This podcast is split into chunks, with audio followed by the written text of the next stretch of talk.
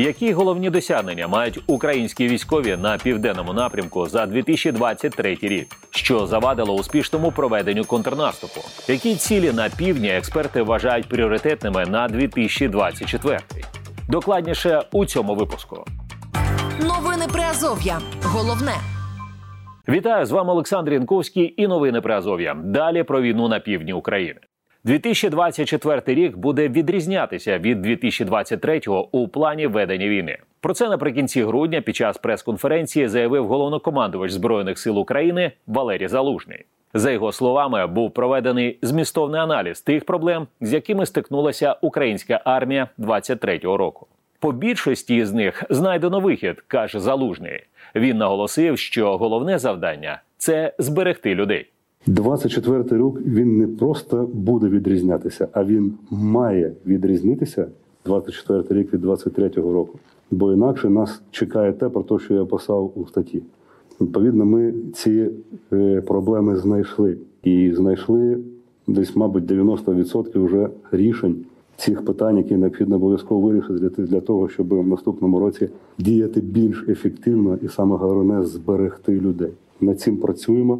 З нами абсолютно погодилися наші партнери, які також зацікавилися цим питанням, і можу вас запевнити про те, що наступний рік він буде відрізнятися. Ну саме воєнний рік від 23-го року. Ми принаймні для цього усе робимо. Нагадаємо, що на початку червня українські військові розпочали контрнаступальні дії на південному східному напрямках. Як пише видання слово і діло із посиланням на Міноборони, упродовж літа вдалося звільнити близько 250 квадратних кілометрів території і понад 10 населених пунктів. Метою військового командування ймовірно було дійти до Мелітополя на Запоріжжі, а потім розірвати сухопутний коридор до Криму. Втім, контрнаступ зіткнувся одразу з кількома складнощами. По-перше, це величезна кількість мінних полів, розчищення яких займає багато часу та ресурсів. По-друге, поки Україна готувала операцію і чекала на військову допомогу від західних союзників, російські військові встигли побудувати ешелоновану оборону. По-третє, техніки та людського ресурсу все ж таки було недостатньо. Пишуть аналітики видання Слово і діло. Президент Володимир Зеленський в інтерв'ю Associated Press у грудні 23-го року заявив, що Україна не досягла бажаних результатів під час літнього контрнаступу, але він задоволений тим, що збройні сили України не відступають. Водночас, у листопаді 23-го року з'явилося повідомлення про відбиття українськими силами плацдарму на лівобережжі Херсонщини. Командування морської піхоти ВМС ЗСУ 17 листопада офіційно підтвердило, що українські військові закріпилися на кількох ділянках у регіоні. За словами речниці Сил оборони Півдня Наталії Гуменюк, російських військ на лівому березі Херсонщини більше ніж українських. Однак збройні сили України мають перевагу у мотивації. Втім, армія Російської Федерації не відмовляється від наміру захопити плацдарми на лівобережжі Дніпра і веде штурмові дії. Тож якою була військова кампанія 23-го року для півдня України, і що можна спрогнозувати на наступний 2024 рік? Про це ми вирішили поговорити з експертами військової справи. Тема дня. Ветеран російсько-української війни, екс-командир роти батальйону Айдар Євген Дикі, розповів новинам при Азов'я, що на наступальну кампанію українських військових вплинуло руйнування Каховської ГЕС. Це значуща подія, яка змінила хід воєнних дій на півдні цього року. Вважає експерт. Як на мене, е, дуже важливо, чи нам все ж таки далі доведеться проламувати лінію Суровікіна, яку ми е, не проламали, але дуже значною мірою, скажімо, знешкодили цього року. Е, нагадаю, що лінія Суровікіна в нас це переважно на Запоріжжі. Вона складається із трьох окремих ліній оборони, тобто це така ешелонована саме оборона. Із цих трьох ліній перша ліквідована вже нашими збройними силами повністю і друга ну десь май, майже до кінця ліквідована. От десь в глибині другої лінії наразі ведуться бої. От е, так, от, в принципі, е, всіх цих боїв не мало бути. От мав бути захід саме в тили ворога е, з правого берега Дніпра на лівий. Е, На жаль, тоді е, ворог знайшов абсолютно злочинне з точки зору довкілля е, рішення вчинив найбільший екологічний злочин після Чорнобиля. Але з військової точки зору це було рішення єдино для них правильне. Це підрив Каховської греблі. Руйнування Каховської ГЕС відклало створення плацдармів збройних сил України на кілька місяців, каже Євген Дикий. Коли е, плацдарм було зробити неможливо, бо е, земля підтоплена, ґрунт просто вологий, але при тому сили спеціальних операцій там працювали весь час, рейдували. Е, Фактично створили там єдину на цій війні велику так звану сіру зону. Е, тоді як по всьому іншому фронту фронту дуже щільно власне стоять е, наші позиції до ворожих позицій. А там було десь кілометрів 20 фактично нічийної землі, де воювали е, саме спецпідрозділи двох сторін між собою. І от нарешті завершення цієї історії, так і створенням плацдарма восени цього року. Ну особисто мені скажімо, особисто моя увага найбільш прикута саме от до цього напрямку і цих подій. Коли українські військові планували починати контрнаступ, у них було лише 15% необхідної зброї, додав експерт. Першу довелося місяцями взагалі е, пробивати оцю стіну, щоб в принципі нам почали давати західні танки. Вибачте, мене 1980-х років випуску. Атакамси не давали е, ну пробити тоді, так і не вдалося. Атакамси взагалі приїхали, вибачте, під кінець цього року. От е, літаки не дали взагалі. І так далі, і так далі. Коротше, е, ми з вами все це спостерігали. Ми бачили, як ідуть поставки. Тобто на весну цього року. Оці матеріальні потреби, які були описані в статті Залужного і Забродського, і які, до речі, абсолютно не були завищеними. Це були ну, доволі доволі скромно описані потреби. Так, от, власне, е, на момент, коли планувався початок наступу навесні, сюди приїхало приблизно 15%, ще раз 15% від того ресурсу, який нами був заявлений як мінімально необхідний. Е, скажу вам, що навіть наразі з того, що ми тоді попросили, до нас доїхало ну приблизно 30-40%. Але це зараз. Це на вибачте мене на новий рік. Новини Приазов'я. Головне. Речник командування повітряних сил збройних сил України Юрій Ігнат розповів новинам при Азов'я, що цей вид збройних сил протягом 23-го року зміцнився. Важливим досягненням Юрій Ігнат вважає те, що в Україні з'явилася можливість збивати балістичні ракети. І не просто балістичні ракети типу Іскандер М чи е, С-400, які летять по балістичній траєкторії, а е, не імеючи аналогів по словах Путіна, і яка не збивається ні, ні ніякими засобами ракету Х-47М2 «Кінжал». Це стало 4 травня 23 року, коли власне було запущено кінжал по столиці, був спрацював Петріот, і система збила цю ракету в автоматичному режимі. Через тиждень було ще 6 кінжалів, потім іще 6. Ну і кілька десятків балістичних ракет, які теж було збито в на столичному напрямку та на інших. Це основна подія, е, я вважаю, за цей рік, тому що не було досвіду жодній країні світу, такого досвіду, як в Україні, з відбиття аеробалістичних ракет, також баліст, такої, таких балістичних ракет, як Іскандер. Е, ми отримали цю зброю. Е, весь світ спостерігав за цим. Російське авіаційне угруповання переважає українське у 5-6 разів, як за кількістю, так і за технологіями, каже речник. Тож Україні потрібно нарощувати свій повітряний потенціал. Це літаки F-16, які зможуть достойно зустрічати російську авіацію в повітряному просторі, маючи потужні радари, маючи далекобійні ракети класу повітря-повітря з активними головками самонаведення. F-16 зможе протистояти російській авіації. Якби ще був е, повітряний радар, е, такий як АВАКС, як аналог російського А-50, то ефективність використання авіаційної техніки, саме винищувачів F-16, ну збільшиться значно. Саме тому це такий комплексний підхід потрібен для того, щоб забезпечити ефективність роботи західної авіаційної техніки в небі. Це самі комплекси авіаційні літаки, їхня модернізація, тобто радар, озброєння, наземна інфраструктура, ну відповідно засоби протиповітряної оборони, які ми можемо отримати від партнерів, які можуть прикривати ці літаки із землі. Це системи Patriot, SAMP/T, IRIS-T та NASAMS. Саме ці комплекси Patriot, IRIS-T, SAMP/T, NASAMS стануть основою майбутнього повітряних сил. Сьогодні ми використовуємо інші системи західного зразка, такі як, скажімо, HAWK. Також намагаємося разом з нашими американськими партнерами е, адаптувати е, наші старі радянські системи БУК під американські ракети Сісперо.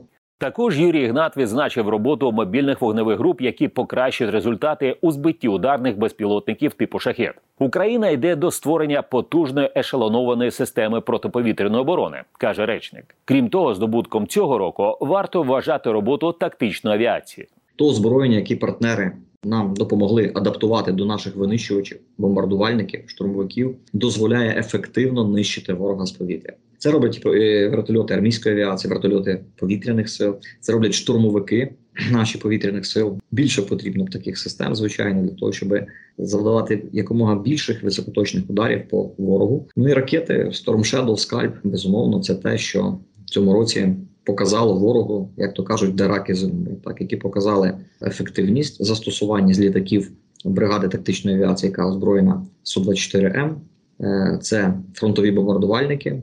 Ракети Storm Shadow та Skype неодноразово застосовувались по об'єктах далекому тилу противника. Це логістика, це склади боєприпасів, це штаб Чорноморського флоту Росії, це підводний е, човен е, в сухому доці та ще один корабель. Ну а також буквально наприкінці року затоплений великий десантний корабель Новочеркаськ. Це все робота пілотів тактичної авіації, які звичайно, що взаємодії з силами оборони змогли забезпечити от ті такі результати, які ми з вами бачимо, які дуже сильно б'ють по противнику в плані його логістики, в плані знищення його матеріальних засобів, а також б'ють серйозно по іміджу російської армії. Вони б'ють по режиму самого Путіна. Новини Приазов'я. Читайте нас на сайті Радіо Свобода та шукайте у соцмережах.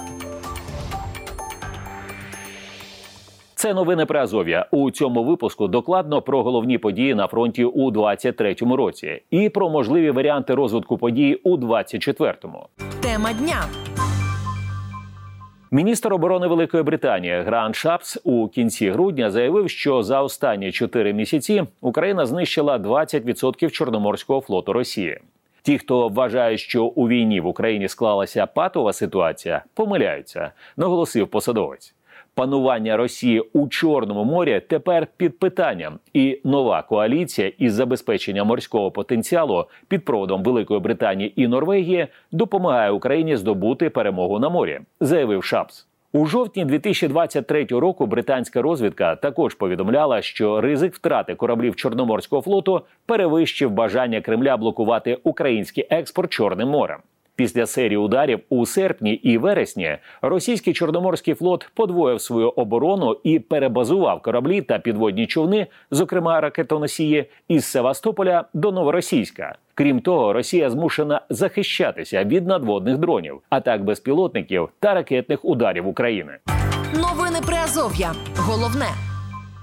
Військово-морський експерт порталу Defense Express, капітан першого рангу у відставці Володимир Заблоцький розповів новинам при Азов'я, що важливою подією 23-го року є розблокування південно-західної акваторії Чорного моря. Як наслідок, ось на станом на кінець листопада, начало грудня поточного року, ми вже відзначаємо 200 судно, яке пройшло, скажімо так, без- безпечним коридором, який було створено в травні вже цього року. Після того, як Росія вийшла з зернового з зернової угоди, ми без всякої Росії здійснюємо, скажімо так, морську торгівлю незалежно і експортуємо наші товари. Не лише зерно, але й товари машинобудування е, інших галузей. Ну і імпортуємо також те, що нам потрібно. Ну але це лише таки там буде будемо вважати лише початком, бо попереду звільнення Криму, звільнення нашого Азовського моря. Експерт також розповів про втрати, яких зазнали військово-морські сили Росії. Чорноморський, Балтійський і Північний флот, кораблі, яких е, діють проти нас в Чорному морі, зазнали втрат. Е, це 24 одиниці на сьогодні потоплених і пошкоджених. Але справа в тому, що деякі кораблі були пошкоджені неодноразово, а потім потоплені. Той же самий Новочеркаський, якого знищили на порту Феодосія, був пошкоджений в Бердянську під час ракетної атаки на е, три ВДК, що розвантажувалися в порту. Е, Коли Саратов був, був потоплений прямим влученням ракети точка У, а Новочеркаськ і Цезар Куніков були пошкоджені, вони загорілись, були вбиті та поранені на борту, в тому числі командир корабля. Україна використовує тактику використання оптимального використання тих видів озброєння, які в нас є. Справа в тому, що е, ракети, які маневрують, які можуть уражати рухомі цілі, тобто корабель, який рухається, в нас є Нептун, але дальність їхня не дозволяє поки що, на жаль, е, ну перекривати Крим аж аж до Керчі, до Феодосії. Тому використовуємо авіаційне базування, ракети авіаційного базування. Вони мають потрібну дальність і до того ж літак, якщо е, він має такі ракети, він може підлетіти ближче і е, відповідно дальність буде більше, тобто яку перекриваємо. Завданням на 24-й рік у Чорному морі залишається знищення російських кораблів ракетоносіїв, а також десантних суден, які пов'язані із військовою логістикою, додав Володимир Заблоцький. Чому вони перевозять боєприпаси великими десантними кораблями? Та тому, що е, Керченський міст пошкоджений двома е, вибухами. Першого разу минулого року, коли е, горів ешелон там на залізничній колії зверху, і потім автомобільна і з ним автомобільна була складова пошкоджена. А другого разу, коли підірвали усі всі, всі бебі, як казали, а насправді виявилося, що вони називалися Козак Мамай. Це більш удосконалена версія броньованого морського безпілотника, який не може бути уражений кулеметами, як попередні версії, з якими боролися вертольоти. Ну і досягли цілі, і підірвали. Тому е, можливості мосту не дозволяють ешелонами возити вибухівку, ракети, снаряди, все таке інше. Тому все це небезпечно возять, возять великі десантні кораблі. Ну а відповідно це нам дозволяє уражати їх комплексно на місцях або завантаження, або розвантаження. Завантаження ми не можемо вживати західних ракет, бо це буде порушення домовленості. Ну нам ніхто не заважає в місцях розвантаження вживати уражати кораблі. Ми це і робимо успішно, як ми бачимо. Фейсбук, інстаграм, вайбер, ютуб. Приєднуйся до новин Приазов'я в соцмережах.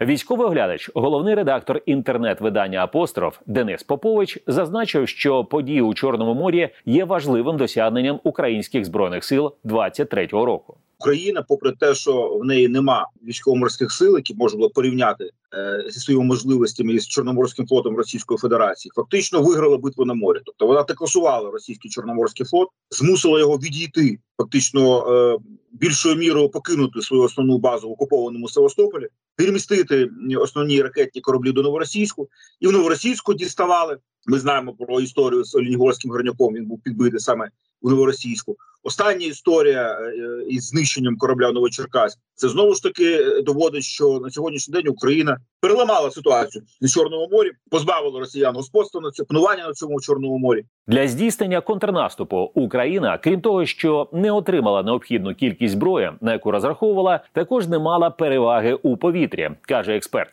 За доктринами за методиками країн-членів НАТО подібні наступи повинні починатися лише за умови панування в повітрі. Його не було.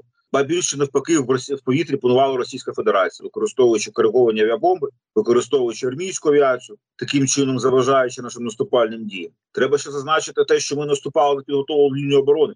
Дуже підготовлену лінію оборони. Тобто там можна було три дні обробляти артилерійським вогнем окрему посадку, потім е, розвідати все дронами, залізти в кожну нору, в кожну дірку в землі, а потім розпочати наступ. А відкривалися з під землі люки. Значить, е, звідти значить, висовувалися росіяни, починали вести вести вогонь у відповідь. Тобто, уявіть собі кілька діб росіяни сиділи, перечікували в підземеллях, які самі ще створили артилерійський вогонь для того, щоб потім зустріти нашу піхоту.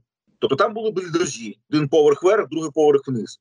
А вони були так само обладнані підземними ходами. Там було мінування, причому багатошарове. Його неможливо було так просто пройти. І до речі, Валерій Залужний казав про те, що у нас не була у нас була недостача засобів для розмінування, і це теж вдалося знайти. Тому тут дуже багато факторів, які зумовили те, що е, наш літній контрнаступ він не досяг цілі, які на які ми розраховували. Для України усі напрямки є важливими, але просування на півдні залишиться пріоритетним на 24-й рік. Вважає Денис Попович. Звільняти треба всю територію України, але на мій погляд, питання просування на півдні залишається актуальним. Не можна втрачати Азовське море. Треба брати під вогневий контроль Крим для того, щоб е, для того, щоб е, прискорити деокупацію півострова. І я погоджуюсь з декількома експертами, які кажуть про те, що е, Крим є ключем до остаточної перемоги. Тому я думаю, що акцент знову ж таки буде зроблений на операціях на півдні. Цілком можливо саме для цього і тримається плацдарм на лівому березі Херсонської області. Зазначимо, що з огляду на бойові дії окупації Росії частини південних територій України редакція не може отримати офіційного підтвердження про деякі озвучені свідчення чи незалежно їх перевірити. Новини Приазов'я. Головне. Російське масштабне військове вторгнення в Україну триває з 24 лютого 2022 року. Російські війська продовжують атакувати об'єкти військової і цивільної інфраструктури, а також житлові райони. При цьому російська влада заперечує, що скоє злочини проти цивільних жителів України. Керівництво Росії оголошує про анексію українських областей, заявляє про територіальні претензії і водночас заперечує, що веде проти України загарбницьку війну. Називається цитую спеціальну операцію. Олександр Янковський, новини про Азов'я. На все добре.